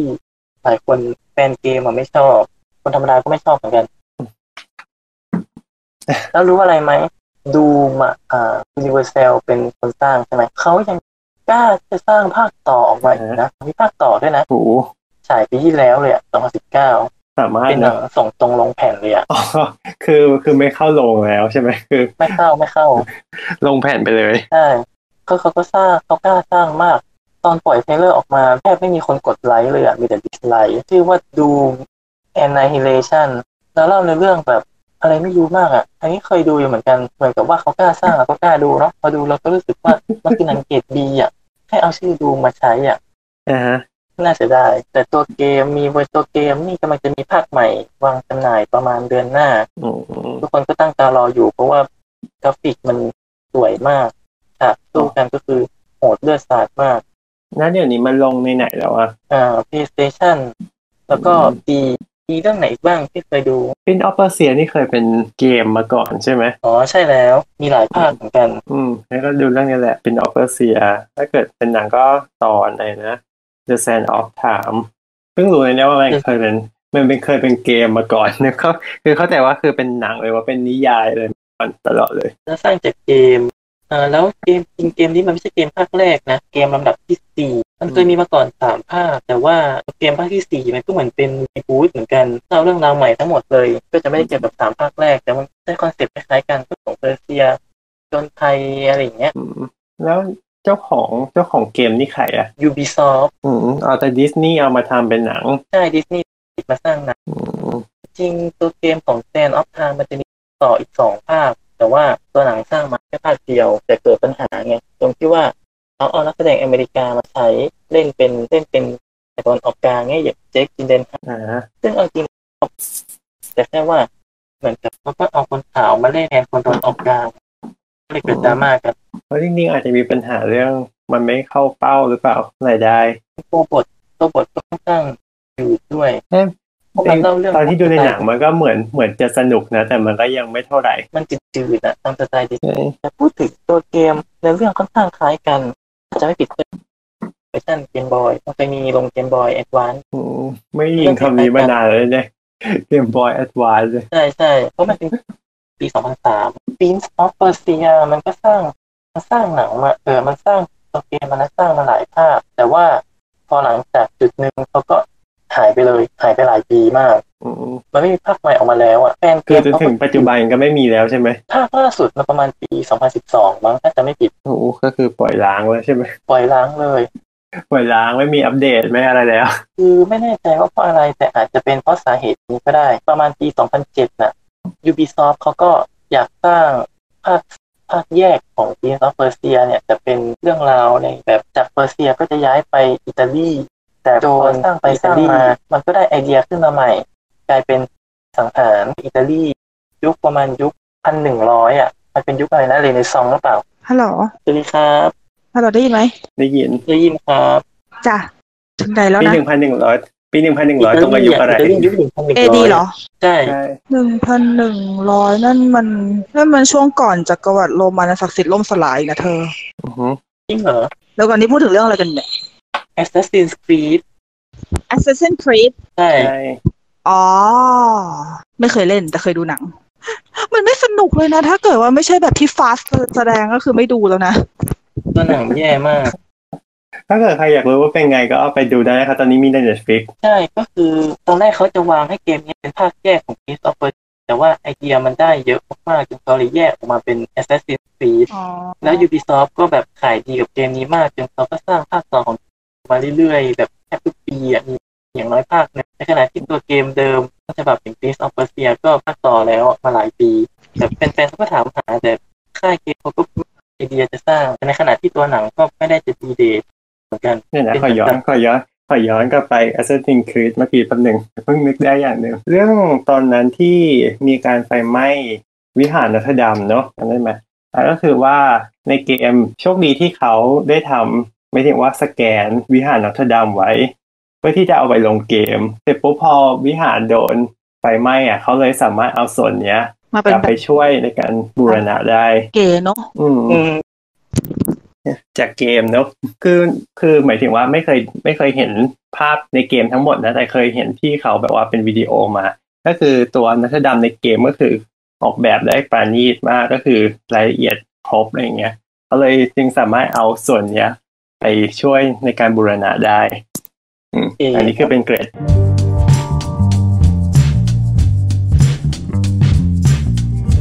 เนี่ยต่อไปก็จะเป็นบุคคลบุคคลหนึ่งเป็นบุคคลเนี้ยก็จะมีคุณูปการที่สำคัญมากต่อวงการเกม แล้วก็วงการหนังจะเป็นคนที่แฟนเกมแบบรักทั้งเกลียดไปพร้อมๆกัน เขาคืออูเวโบอูเวโบอืมเป็นผู้กำกับหนังชาวเยอรมันเกิดปี 1965 ถ้านับปีนี้ก็ประมาณ 54 ปีละ ถ้าเกิดใครอยากลองไปเสิร์ชชื่อนะคะก็ U W E แล้วก็เป็นวาร์ B O W L ใช่เขาสร้างหนังจากเกมมา 11 เรื่อง ในเพียงแค่คนคนเดียวอะ11 เรื่องอืมพอ W.S. Anderson อะเขาสร้างไว้ประมาณ 7 เรื่องก็คือ Resident Evil แล้วก็ Mortal Kombat แต่คนเนี้ย 11 เรื่องในระยะเวลาประมาณ 10 ปี มีที่เรารู้จักบ้างไหม แล้วหนังแต่ละเรื่องก็คือแฟนเกมต่างพากันสวดกันย่อยยับมาก เอาเป็นว่าเขาได้คะเขาไม่เคยได้คะแนนมะเขือสดน่ะโอ้โหเป็นพี่พี่คงท้อก็แท้คือทุกคนสรรเสริญเขาสร้างหนังเยอะมากที่ไม่ใช่จากเกมก็มี แต่ว่าขอรวบรวมที่สร้างจากเกมอะก็คือเริ่มจากปี 2003 เนาะเขาสร้างหนังจากเขาสร้างหนังเรื่อง House of the Dead House of the Dead เนี่ยเป็นเกมยิงผีอะที่อืมเราเข้าบ้านผีสิงไปแล้วก็ยิงผีตามทางอะเกมปี1996อันนี้น่าจะเคยเห็นกันตามตามที่ เครื่องตู้เล่นเต็มตู้คือเพิ่งพูดไปเรานะก็อยากไปพี่เล่นนุ๊เรากก็เองเดินว่าผ่านตู้กันมาอยด้วยนะแล้วเราแล้วพี่ก็ถามเล่นไหม ใช่เกมยิงผีอะตามตู้ตามห้างอะที่เราชอบเล่นกันอะอีตาคนเนี้ยก็สร้างหนังออกมา แต่ว่าเสียงรีวิวก็คือห่วยง่ายๆเลยคือห่วย แต่ถามว่าแกย่อท้อไหม ไม่ย่อสร้างอีปี2005 Alone in the Dark โอ้โห หนังที่เขาสาบส่ง ที่เขาสาบส่งกันทั่วโลสอกงอะปีนะใช่ไม่ทั้งแฟนเกมแล้วก็ไม่ใช่แฟนเกมผังพากันสาบส่งนี่พี่ตัวเป็นคนหนึ่งเกมดั้งเดิมพี่เป็นคนหนึ่งที่ไม่ใช่แฟนเกมเรื่องนี้นะแต่เรื่องเนี้ย พี่เปิดไปได้แป๊บเดียวพี่ปิดเลยนะอะไรของมันวะขนาดรู้สึก เออเป็นดาราที่พี่ชอบแสดงด้วย Christian Slater คนไหนอะ Christian Slater อ๋อคือพี่ดูเพราะ Christian Slater อืร์มแต่ฉันทนดูแต่ฉันทนดูไม่ได้แค่นั้นเอง จริงตัวเกมต้นฉบับมันเด่นที่แบบเป็นเกมสยองขวัญน่ะ แต่พอมันสร้างเป็นหนังก็อย่างที่ว่า แล้วพี่แกก็ไม่เลิกนะไม่พี่เข็แกดก็เนาะไม่เลิกในปีเดียวกันสร้างอีกบัตรเรน น่าจะเกี่ยวกับแวมไพร์อันนี้ไม่รู้จักอะ แล้วปี 2007 จะเป็น The Name of the King อันนี้สร้างจากเกม Dungeons เกมแนว RPG อันเกมนี้เคยเล่นอยู่ เป็น RPG แบบพื้นฐานพื้นฐาน แล้วอีกเกมบัตรเรนที่เป็นเกมแวมไพร์อะยังมี ต่ออีกนะภาคสองถ่ายปี2007แต่ยังทำภาคสองอีกนะปี2007เขาสร้างหนังสามเรื่องเลยอะสร้างหนังจากเกมสามเรื่องอะเหมือนพจน์อานนท์อะสร้างหนังเยอะมาก อีกเรื่องหนึ่งจะเป็น Postal Postal นี่เกมแนวแบบคล้ายๆ GTA อะผู้ชายที่แบบวิ่งวุ่นไปตามเมืองอะเอาปืนไล่ยิงชาวบ้านอะไรเงี้ย คือตัวเกมมันก็จะเป็นแนวแบบคลายเครียดอะแบบโหดๆแบบเมากาวอะไรเงี้ย แต่ก้าวไปสร้างเป็นหนังอะคือ คือต้องยอมรับเขาด้วยที่มีความกล้าใช่เป็นหนังห่วยที่คนทั้งด่า แต่ว่าผู้จดจำอะมันจำได้อะว่ามันเป็นแกอะแบบมันเคาท์มากแล้วเลอายรมณ์ไม่เขานะไม่เคาไม่ท์หรอห่วยเฉยโอเคๆแต่ห่วยจนห่วยห่วยแบบห่วยแบบจดจำได้อะเหมือนแบบน่าจะจแล้วอารมณ์อินเดอะดาร์ที่พี่นุกแบบเกลียดนักเกลียดหนาเขาสร้างภาคสองไว้นะถ่ายปี2008กล้าเนาะ ภาคหนึ่งเขาสับส่งกันขนาดนี้แล้วพี่พี่เป็นมันพี่ก็ยังกพี่ล้าอะสร้างภาคสองเออคือเป็นพี่อยากจะสร้างหนังเรื่องอื่นในะคิดหนักอะนะที่ยังจะสร้างเรื่องเดิมแล้วภาคสองบ้าไปแล้วเหรอเออำบ้าหลังไปจาแล้กวเหรภาอคแรกสามโอเคปีแต่เข้าใจเองได้นะแหละว่าเขาคงเป็นแพชชั่นคือก็ค่อนข้างจะแปลกใจว่าทำไมเจ้าของลิขสิทธิ์เกมถึงกล้าให้เขาเอาไปสร้างหนังแต่บางทีอะไอ้เรื่องลิขสิทธิ์พวกนี้เหมือนเท่าที่พี่เคยรู้มา บางทีพอเขา พอพอเราขายลิขสิทธิ์ไปแล้วมันมันบางทีเป็นการขายขาดอะนะเขาจะไปสร้างอะไรก็สร้าง เอออ๋อเอาคือคืมันนไม่ได้มันก็ขึ้นอยู่ใช่ใช่อันนี้คือพอดีเคยได้ยินสวยมาไปจากเอ่อนักเขียนที่พี่ชอบคนหนึ่งอันนี้ไม่ได้เกี่ยวกับเกมแต่ว่ามันคล้าย ๆกันก็คือ คนเนี้ยเป็นนักเป็นนักเขียนที่พี่ชอบมากๆแล้วนิยายที่เขาเขียนพี่อ่านทุกเล่มเลยนะแต่ว่าเขาไม่ได้ดังมากในวงกว้าง แล้วอือฮึนิยายของเขาอะเขามีสร้างหนังเลยเรื่องหนึ่งแล้วหนังเรื่องเนี้ยคือมันหนังที่แย่มากเลยแหละ มมันห่วยมาก แล้วพี่ก็แบบลองไปอ่านสักภาคเจเคโรลลิงแน่เลยธรรมยันตีอ่านเรื่องโดนฟ้องเออก็แบบไปอ่านไปอ่านรีไปอ่านรีวิวของเขาอ่านแม้กระทั่งบทสัมภาษณ์ของเขาเองอะซึ่งเขาก็พูดมาเลยนะว่า เออหลังจากที่เขาเนี่ยเซ็นสัญญาขายเรื่องนี้ไปแล้ว คือเขาไม่มีอำนาจในการตัดสิน ใจอีกแล้วไงคือเขาไม่ใช่นักเขียนใหญ่ ถ้าถ้าจะเป็นอย่างป้าโจป้าอะไรที่แบบเขามีถ้าอย่างนั้นคือเขามี power อะใช่นอกจากสายผิดแล้วเขายังเข้ามาดูบทได้เขามีแรงที่ใช่ใช่คือแต่ถ้าเกิดว่าไม่ใช่นักเขียนใหญ่อะเขาก็จะได้แค่ก็คือจบแล้วก็คือจบเลยเหมือนเอาจริงๆก็เหมือน P.L. Travers ใช่ไหมที่ที่ดิสนีย์ไปขอซื้อจะ มาทำมาทำ Mary Poppins นะเออแต่อันนั้นคือเขายังพอมี power นะ แต่ว่าอย่างไอ้กรณีเนี้ยคือไม่มี power ขนาดนั้นด้วยซ้ำไงแต่พี่ไม่รู้ว่าคนที่สร้างเกม Alone in the Dark เขาแบบเขามี power ระดับไหน แต่ถ้าเกิดสมมติเขาอยู่ในระดับกลางๆ ก็เป็นไปได้ว่าบางทีการซื้อลิขสิทธิ์ของเขามันอาจจะขายขาดวูบก็ถือว่าสวยไปเท่าที่ดูจากประวัติเนาะเขาสร้างหนังถึงปี2004แล้วก็หายหายไปเขาสร้างหนัง In the Name of the King ได้ตั้งสามภาค ปัดเรนที่เป็นแวมไพร์ก็มีภาคสามด้วย ถ้าจะไม่โอ้โหถ้าจริงจะไม่ดิผิดประมาณสองสามปีที่แล้วอะเขาเขาอัดคลิป YouTube มั้งประมาณว่าให้พวกนักวิจารณ์อะ ที่ที่มาด่าหนังกูอะกูท้าให้มันต่อยมวยนี่เขาพูดภาษาเยอรมันอะแต่นี่แปลเอาให้มันได้อารมณ์ประมาณว่านักวิจารณ์ที่ไม่ชอบหนังกูใช่ไหมกูท้าให้มันต่อยมวยด้วยกันอย่างเงี้ยแล้วก็มีนักวิจารณ์ประมาณสี่ห้าคนอะท้าต่อยมวยกับแกจริงๆแล้วเขาก็จัดต่อยมวยกับแกด้วยนะบนเวทีมีกรรมการพร้อม มีคนดูอยู่ประมาณนึง ปรากฏว่าอูเบโบเนี่ยต่อยมวยชนะนักวิจารณ์ทุกคนเลยอืมคือนักวิจารณ์ที่ดูที่เขาไปนะผอมแห้งเล็กน้อยทั้งนั้น แล้วตัวแกจะเป็นแบบหุ่นหนาๆคือเขาออกกำลังกายต่อยมวยทุกวันอะไรเงี้ยอ๋อก็คือต่อยมวยชนะทุกคนเลย ก็คือเลือกเลือกขาได้ เอาที่ตัวเองถนัดอืมทุกคนก็เลยปล่อยแกไปแบบเอออยากทำอะไรก็ทำแต่หลังๆก็ไม่เห็นแกสร้างหนังละก็ก็ดีละเห็นว่าแกว่าเห็นแกว่าเลิกสร้างหนังเห็นแกบอกแล้วว่าเลิกสร้างหนังแล้วเออก็ดีก็ดีจ้ะ ก็พักผ่อนนะคะใช่เพราะเพราะเราลองดูสิสถิติอะประมาณประมาณสิบปีอะแกสร้างหนังจากเกมไปสิบสิบเอ็ดเรื่องอะจะไม่รู้แกไปเอาพลังมาจากไหน อย่างพจน์อานนท์ก็ยังก็ยังบางทีก็มีนี่เป็นเควินตินไปเนี่ยสร้างหนังสิบเรื่องแล้วก็หยุด จริงๆเขาสร้างเยอะกว่านี้มากแต่ว่าแต่เลือกเอาเฉพาะหนังที่เป็นสร้างจากเกมอ่าแล้วหนังแต่ละเรื่องก็มากกว่าเน่าทั้งนั้นอะอืมคือยิ่งกว่าพจน์อานนท์อะพจน์อานนท์มันก็ยังมีหนังที่ที่ที่โอเคบ้างที่แปลกบ้างสับกันไป แล้วก็ ที่สร้างแบบต่อกันขนาดนี้อืมนะฮะเขาก็มีตลาดของเขาเพราะฉะนั้น เดี๋ยวไว้เรื่องนี้เราน่าจะมีคุยกันละเอียดละเอียดในอีกสักอีพีหนึ่งเพราะฉะนั้นถ้าคนที่เป็นแฟนเกมอะเขาจะต้องรู้จักคนนี้แน่ๆอะไม่ว่าเกมใดเกมหนึ่งอือฮึเป็นบุคคลในดวงใจที่ผู้อุปการต่อวงการเกม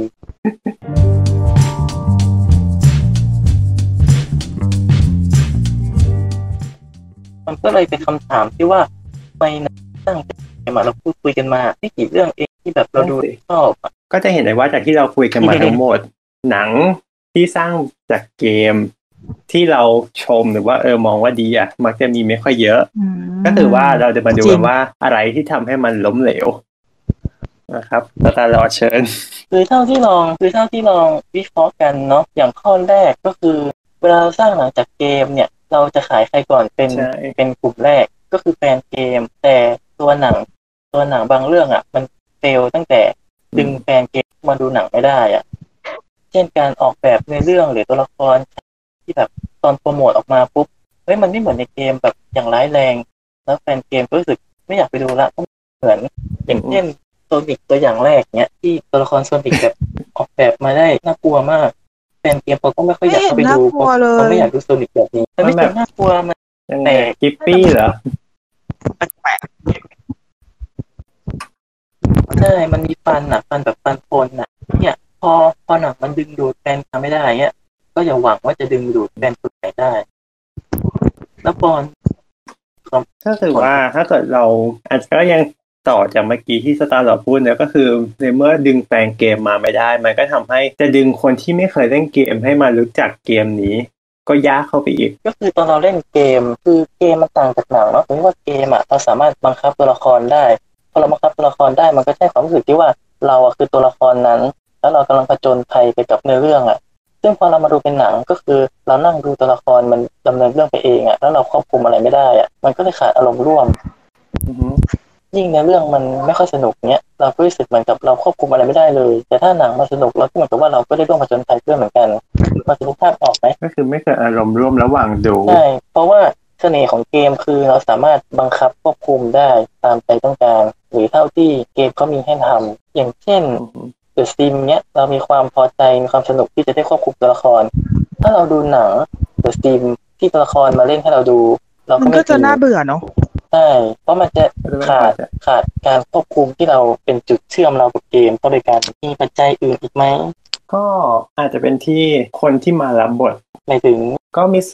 หมายถึงว่าคนที่มารับบทแสดงนำหรือว่าเป็นตัวละครที่มาจากเกมอะไรคือเงี้ยคาแรคเตอร์ถอดออกมาไม่ได้ไม่ได้เหมือน ใช่ใช่ใช่ อาจจะไม่อาจจะถอดแบบมาได้ไม่เหมือนหรือว่าทำให้เรารู้สึกว่ามันขัดกับลุคที่เราเคยเห็นหรือผูกพันมาในเกมนี่มันก็จะเป็นส่วนที่ทำให้แฟนเกมอาจจะไม่ค่อยถูกใจใช่แบบว่า เอ๊ะทำไมถึงนักแสดงคนนี้แสดงแบบดูไม่เหมือนแบบ ที่เราคุ้นเคยเลยอะไรเงี้ย บทบาทจะเหมาะสมกันไหมใช่หรือแบบบางตัวในเกมแบบดีมาก พอมาเป็นหนังจริงแล้วธรรมดาอย่างเงี้ยมันจะมันจะมีความคาดหวังอยู่ ความคาดหวังของคนเล่นเกมของแฟนเกม อันนี้ดูน่าจะเป็นเหตุผลอีกหลักๆหนึ่งที่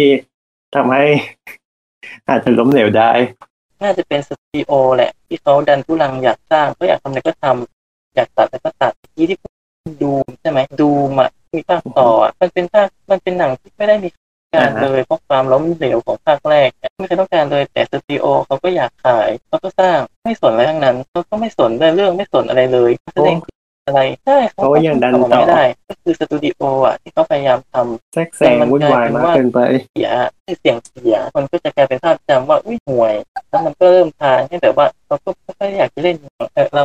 ไม่อยากจะเล่นเกมเท่าไหร่ หรืออาจจะเป็นอีกแนวหนึงก็คือ เฮ้ยเราอยากไปหาดูเกมแล้วบอกว่าทำไมถึงสร้างหนังออกมาได้ห่วยขนาดนี้เป็นแบบไหน นี่ก็เป็นทางหนึ่งอะพูดข้อเสียกันไปแล้วเรามาดู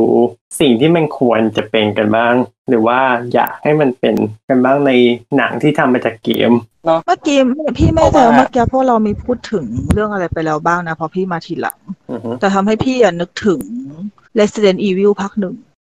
อะพูดพูดไปแล้วใช่ไหมเออใช่แต่อันนี้คือนึกว่า ขอพูดในมุมในมุมของพี่นิดนึง เพราะหนึ่งก็คือพี่เป็นคนที่ไม่เล่นเกมอ่าสองพี่เป็นคนกลัวซอมบี้มากอือฮึๆแต่เรื่องเนี้ย พี่ดูแล้วพี่แล้วพี่ชอบด้วยเพราะว่าพี่มีความรู้สึกว่าเขาทำออกมาในในลักษณะที่อ่าเป็นลักษณะคนดู friendly อะ friendly กับคนดูอะอ่าคือเราคือเราไม่จำเป็นที่จะต้องปูพื้นอะไรมากคนที่ไม่รู้อะไรเลย ก็ดูแล้วสนุกกับมันใช่เพราะว่าเขาได้แนะนำตัวเองตั้งแต่ตอนเริ่มเริ่มต้นใช่ อืมครับอู้ภาคแรกภาคแรกอลิสไม่ได้แนะนำเริ่มแนะนำตอนภาคสองเออพี่จำไม่แต่แต่แต่พี่ใช่ใช่แต่พี่ตอนดูแรกแล้วพี่ว่ามันสนุกอะคือมันมีความน่าติดตามอย่างบอกไม่ถูกเหมือนกัน แล้วมีความรู้สึกเหมือนกับว่า เราแบบเราไปดูคนเล่นเกม walk through มากกว่า คืออย่างพี่อย่างเงี้ยในสายตาที่พี่เป็นคนที่ไม่ชอบเล่นเกมใช่ปะแต่พี่อยากเคยทำแบบที่อ่าไปดูใน YouTube อะที่เป็นพวก walk through เกมอะอ่าฮะ เออ มันจะมันเออให้เอมาอสมันนุกเหมือนกับว่าเราไม่ต้องเล่นเองไงเพราะว่าฉันเป็นคนเล่นเกมไม่เก่งทันเดี๋ยวทันตายนะตายตั้งแต่แบบประมาณสักไม่เกินห้านาทีแรกจะโมโหก็คือดูคนอื่นเขาเล่นเอาเออก็คือดูคนอื่นที่เขาเซียนเซียนๆแล้วเขาเล่นทะลุดาบไปเรื่อยๆเหมือนเหมือน Silent Hill อะอืม Silent Hill พี่ก็ดู walk through นะแล้วพี่ก็ไปดูหนัง แล้วพี่ชอบหนัง Silent Hill มากๆเลยด้วยภาคแรกชอบแบบว่าคือสามารถดูซ้ำได้เรื่อยๆอะเป็นหนังเกมไม่กี่เรื่องในชีวิตที่ฉันดูซ้ำเพราะว่ามันแบบ ใจเล่นที่เคยดูกัมันนมันทำให้เรารู้สึกว่ามันมันทำให้น่าติดตามไงอืมซึ่งถ้ามันทำแบบนี้สำเร็จอะถึงแม้ว่าคะแนนมะเขือมันจะเน่านะแต่มันจะทำให้คนอะจำได้แล้วมันทำมันเหมือนกับมันอาจจะประสบความสำเร็จ ในเรื่องรายได้ แม้แม้ภาคภาคต่อๆที่ตามมามันจะแย่ก็เหอะแต่อย่างน้อยภาคแรกมันก็มันก็คืออย่างมันน้อก็ยแอบปังอะคืออาจจะไม่ได้ถูกใจแฟนเกม แต่ดึงใช่แฟนใหม่ๆแต่เข้ามัไปเป็นได้แฟนหนังแล้วมันก็ทำให้มันอาจจะไม่ถึงขนาดทำให้เกมขายดีมากขึ้นนะ แต่มันทำให้แฟนหนังที่ไม่เคยเล่นเกมอะเริ่มสนใจว่าเกมนี้มันคืออะไรเริ่มเป็นที่รู้จักมากขึ้นเออใช่เพราะพี่ก็เป็นหนึ่งในตัวอย่างที่ไม่เคยรู้จักมันมาก่อนเป็นเกมที่รู้จักอีกทีหนึ่งคือ อ๋อหนัง Silent Hill ชื่อไทยแปลกดีเมืองหาผี เราก็เข้าไปดูโดยที่เราไม่รู้ด้วยซ้ำว่ามันมาจากเกม มันรู้ทีหลังไว้นะเพราะว่าพอดูแล้วมันสนุกไงพอเราสนุกปุ๊บเราเลยหาข้อมูลต่อพอรู้อ๋อมันมาจากเกมพอมาจากเกมปุ๊บเลยไปอ่านเกม แล้วก็รู้ว่า โอ้โหไอตัวละครที่เราเห็นในเรื่องคือมันมีลิสต์แบบมันมีพลมันมีเขาเรียกว่าอะไรวะไม่รู้คนเล่นเกมเขาเรียกว่าอะไร แต่ที่มันจะแบบมีชี้ดีเออชี้ชี้ให้ดูว่าแต่ละตัวมีมันอยู่เวลไหนมันมีอะไรบ้างอะไรเงี้ยตัวไหนเป็นบอสอะไรอย่างเงี้ยคือแบบตัวนี้นี่คือ เฉพาะหัวปีระไม่มิดใช่คือนี่ไปตามอ่านเป็นเรื่องเป็นราวเลยนะเว้ยแล้วถึงขนาดอ่านพวกที่เขาแบบวิเคราะห์หนังกับเกมเปรียบเทียบกันวิเคราะห์นู่นวิเคราะห์นี่คือเนี่ยนั่นมันคือมันนี่คือสิ่งที่หนังที่สร้างจากเกม ถ้าเขาทำตรงจุดนี้ได้อะมันประสบความสำเร็จเว้ยใช่ซึ่งมันหายาก นับเรื่องได้เลย มีสักกี่เรื่องกันเชียวที่จะได้แบบนี้โซนิกอาจจะเป็นเรื่องถัดไปก็ได้เพราะพี่อะอยากดูโซนิกมากๆเลยนะ แต่พี่ไม่ไม่เคยเล่นเกมไม่รู้จักอะไรเลย ทั้งทั้งเรื่องทุกตัวละครรู้จักโซนิกตัวเดียวก็คืออ๋อไอตัวฟ้านี่ชื่อโซนิกแค่นั้นแหละเรื่องย่อเขาไม่รู้เดี๋ยวเดี๋ยวไปดูก็รู้ คือหมายถึงเดี๋ยวไปดูหนังก็รู้เองอะไรอย่างเงี้ยก็ถ้าเกิดว่าดูหนังจบออกมาแล้วมันทำให้พี่รู้สนใจอยากหาต่อได้แสดงว่า เออ มันก็ประสบความสำเร็จกับคนที่เขาไม่เคยเล่นเกมมาก่อนกับแบบนักดูหนังธรรมดาธรรมดาอะไรเงี้ยอีกอีกกลุ่มหนึ่งตัวว่าถ้าดัดแปลงเรื่องอาจจะไม่ต้องทำเหมือนเกมก็ได้ คือเขาอาจจะอ่าฮะอิงตัวละครมาแต่ว่าต่อยอดเรื่องราวไปในอย่าง รีวิวเป็นตัวหนังภาคแรกเนี้ยก็ชอบนะคือถึงคือเอาจริง ๆ ในเรื่องในเกมมันก็ยอดอยู่แล้ว แต่หนังภาคแรกก็สนุกทางที่ว่าในเรื่องมันเกมนะฮะเพราะว่าก็คือถ้าในว่าไม่ไม่ทำให้ ไม่ถึงกับทำให้เสียฐานแฟนเกม แต่ก็คือปรับในเรื่องที่มันดีไปในทิศทางที่มันโอเคแค่ลองคิดว่าถ้าเป็นแบบเป๊ะๆมาเลยอะเราไปเล่นเกมเลยจะไม่ดีกว่าเหรอเรายังควบคุมตัวละครได้ด้วยนะฮะ ก็จริง พอเราไปดูหนังเราดูหนังที่กดคลิกอะไรไม่ได้ กดจอยอะไรไม่ได้ ก็ได้แค่ที่ว่าเราสามารถต่อยอดเรื่องราวไปได้อีกไปในที่แบบ เราไม่จำเป็นต้องเล่นเกมก็ก็ยังสนุกกับเรื่องได้ใช่อันนี้มันก็จะสร้างเสริมแล้วก็ส่งเสริม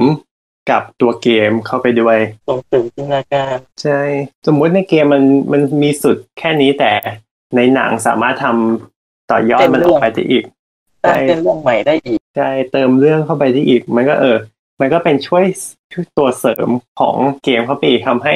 เกิดรายได้ทั้งสองทางเข้าไปอีก ใช่ทำให้แฟนเกมเขาก็ต้องมาดูหนังแล้วก็ใช่แฟนหนังเขาก็ไปเล่นเกม ใช่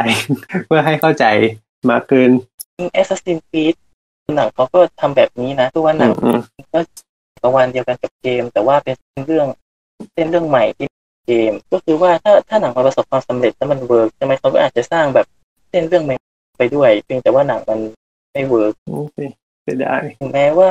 ในเรื่องมันจะต่อยอดเข้าไป แต่ว่าองค์ประกอบของต้นฉบับดั้งเดิมอะก็อยากให้อยากให้เคารพมันอะหรือแบบเล่นกับมันหน่อยอะอย่างตัวละครสถานที่อะไรอย่างเงี้ยอือฮึ Resident Evil อะประมาณภาคประมาณภาคสี่ภาคห้าเขาเอาตัวละครอย่างเอดาหรือคริสเน ี่ย ในเกมอะเป็นตัวละครที่เท่แล้วก็แต่พอเขาเอามาใส่ในพอบอะแล้วตอนภาคพอตอนภาคหกอะจู่ๆก็หายไปเลยให้เขาเขาให้เรื่องประมาณว่าตายมั้งตายอะตัวละครที่เก่งเทพในเกมอะตายอะตายในหนังอะตายได้ยังไง มันไม่ได้นะใช่คืออย่างน้อย อย่างน้อย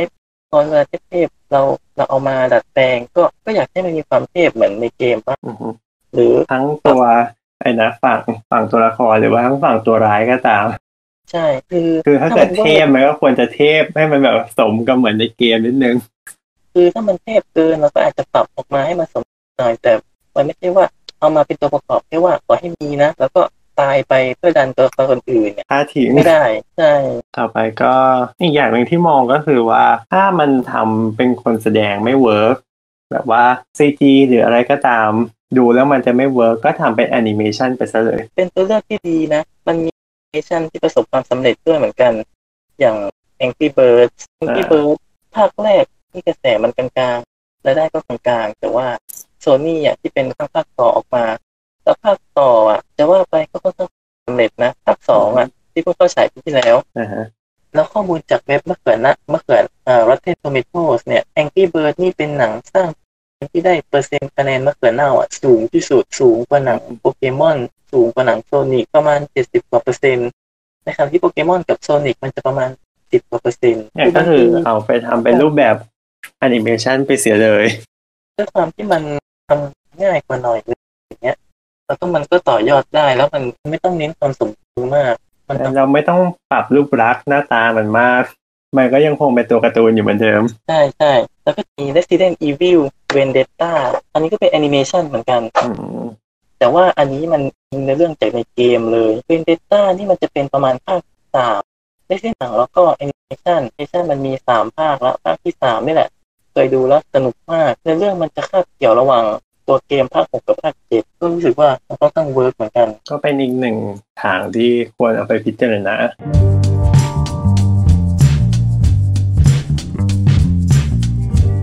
ต่อไปก็เป็น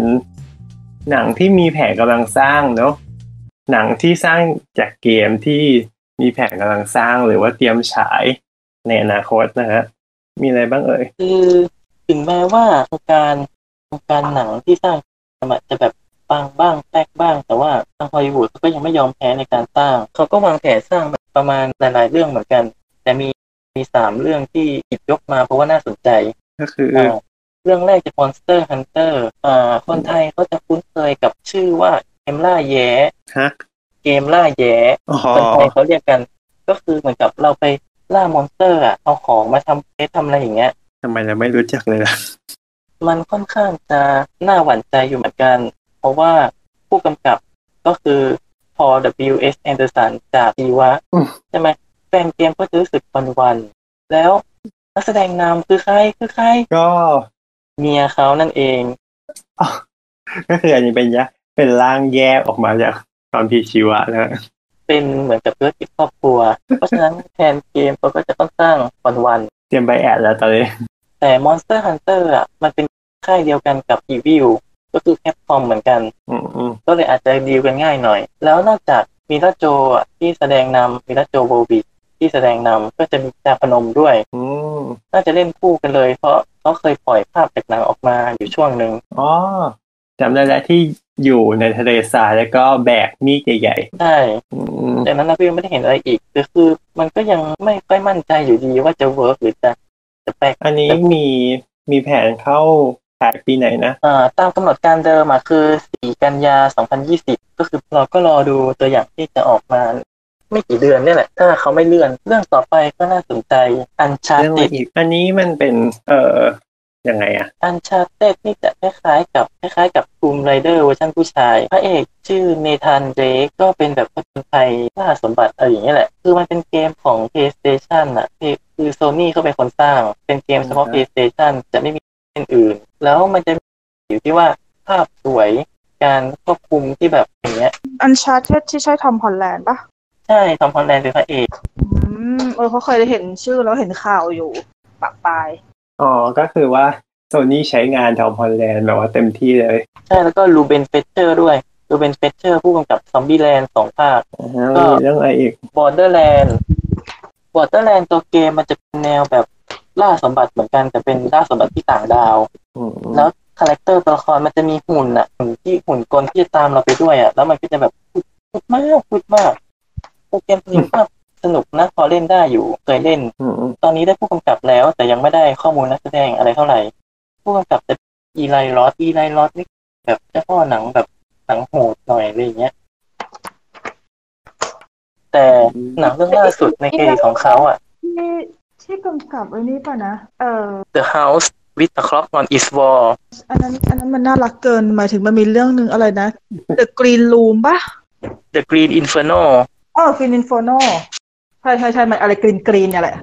ที่ว่าแบบหนังมันโหดมากเลยอะใช่เขาเป็นเจ้าพ่อหนังโหดแบบโฮสเทลอะหนังโฮสเทลภาคแรกอะใช่ใช่กำกับโฮสเทลที่พระเอกสามคนไปเที่ยวต่างประเทศในยุโรปนี่แหละ แล้วก็แบบโดนจับไปทรมาน ไม่เคยดูอะเหมือนกับมัน